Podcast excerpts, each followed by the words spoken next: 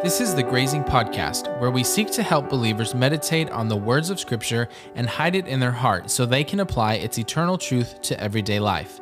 I'm your host, Will Burrows. Welcome. Today's episode is day six of an eight day mini series on Holy Week. Today is Good Friday, April 2nd, and today's devotional title is Crucified with Christ. Our scripture reading is Galatians 2:20 Galatians 5:24, and Romans 6 verses 6 through 14. I have been crucified with Christ. It is no longer I who live, but Christ who lives in me. And the life I now live in the flesh, I live by faith in the Son of God, who loved me and gave himself for me. And those who belong to Christ Jesus have crucified the flesh with its passions and desires we know that our old self was crucified with him in order that the body of sin might be brought to nothing, so that we would no longer be enslaved to sin. For one who has died has been set free from sin. Now, if we have died with Christ, we believe that we will also live with him. We know that Christ, being raised from the dead, will never die again. Death no longer has dominion over him. For the death he died, he died to sin, once for all but the life he lives, he lives to God. So you also must consider yourselves dead to sin and alive to God in Christ Jesus. Let not sin, therefore, reign in your mortal body to make you obey its passions. Do not present your members to sin as instruments for unrighteousness, but present yourselves to God as those who have been brought from death to life, and your members to God as instruments for righteousness.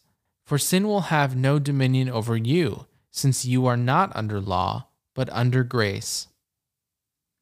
Today is Good Friday. It seems fitting to meditate on being crucified with Christ today. The cross of Jesus Christ is a great mystery. As Kevin DeYoung said in his children's book, The Biggest Story, it is the worst thing that has ever happened in the world and the best thing that's ever happened in the world. We break promises, so God keeps his. We run from God, so he runs to us. We suffer for sin, so the Savior suffers for us.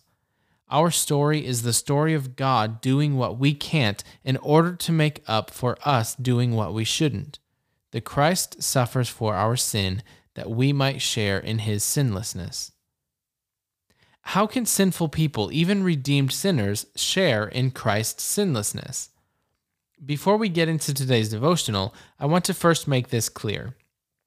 We will never be sinless on this side of heaven. Nowhere in the Bible are we promised sinless perfection. It's a myth.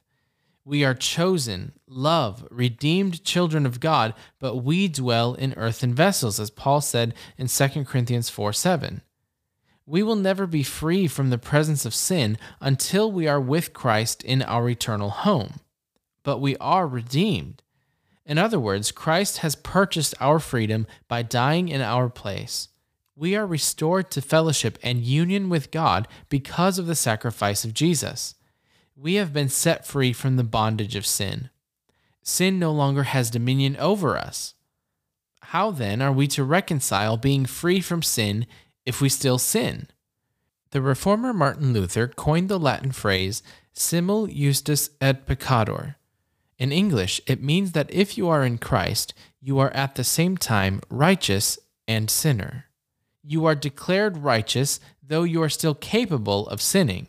Again, this is a great mystery. Paul said in 2 Corinthians 5:17 that to be in Christ is to be a new creation. The old has passed away, behold the new has come. So we are a new creation. We have a new nature. Paul says the old has passed away, and he's speaking of the old man, the once enslaved to sin person you were before you met Jesus. According to Romans 6, our old self was crucified with Christ. We are no longer enslaved. One might think that because the old self has been crucified with Christ, we need not worry about sin. It is true that sin no longer has dominion over us. It can never own us again, but we have not yet received our glorified bodies. So, how are we to live as a new creation in Christ? Paul continues in Romans You must consider yourselves dead to sin and alive to God in Christ Jesus. Let not sin, therefore, reign in your mortal body to make you obey its passions. On the heels of this glorious declaration of our old self being crucified with Christ, Paul turns around and says, So don't let sin reign over you. Remember, Paul is speaking here under the divine inspiration of the Holy Spirit of God. He didn't make a mistake. He's not confused. He knows that our hearts are desperately wicked, as Jeremiah said in Jeremiah 17 9. Paul knows the very sin which caused the hearts of the Israelite children to turn away from God and long to become enslaved in Egypt again would seek to lure us away too. Our sinful nature hates our new nature. It wants to overcome it. It wants to take you back to where you were before Christ found you, back when you were its slave. But what does Paul point to as our basis of freedom from sin? Christ's crucifixion. We have died with Christ. Our sin has been nailed to the cross, washed in his blood. Past, present, future, it's all been paid for. The sins we practice in secret, the sins the enemy would use to shame us before the Father, and the sins which so easily entangle us have been covered by the blood of Christ. All of them. The gossip you engage in at work, the sexual sins you try to hide from your friends and family, the bitterness and anger you harbor towards others, forgiven completely, without exception. Today, when you remember Christ crucified, remember this He was crucified for you. Not in a general sense, but in a personal sense. He died for the sins you committed yesterday, and the day before, and last year. Jesus died for you. And when he died, he took your sin upon his shoulders, nailing it to the cross so you could be free from its power.